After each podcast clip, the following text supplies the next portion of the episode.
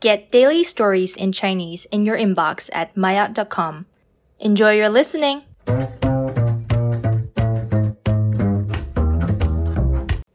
Maayot 初级，高月把头发弄成了绿色。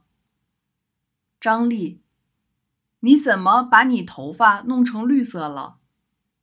高月，我头发一直都是黑色的，我想试试别的颜色。那天理发师说我适合绿色，我就选了绿色。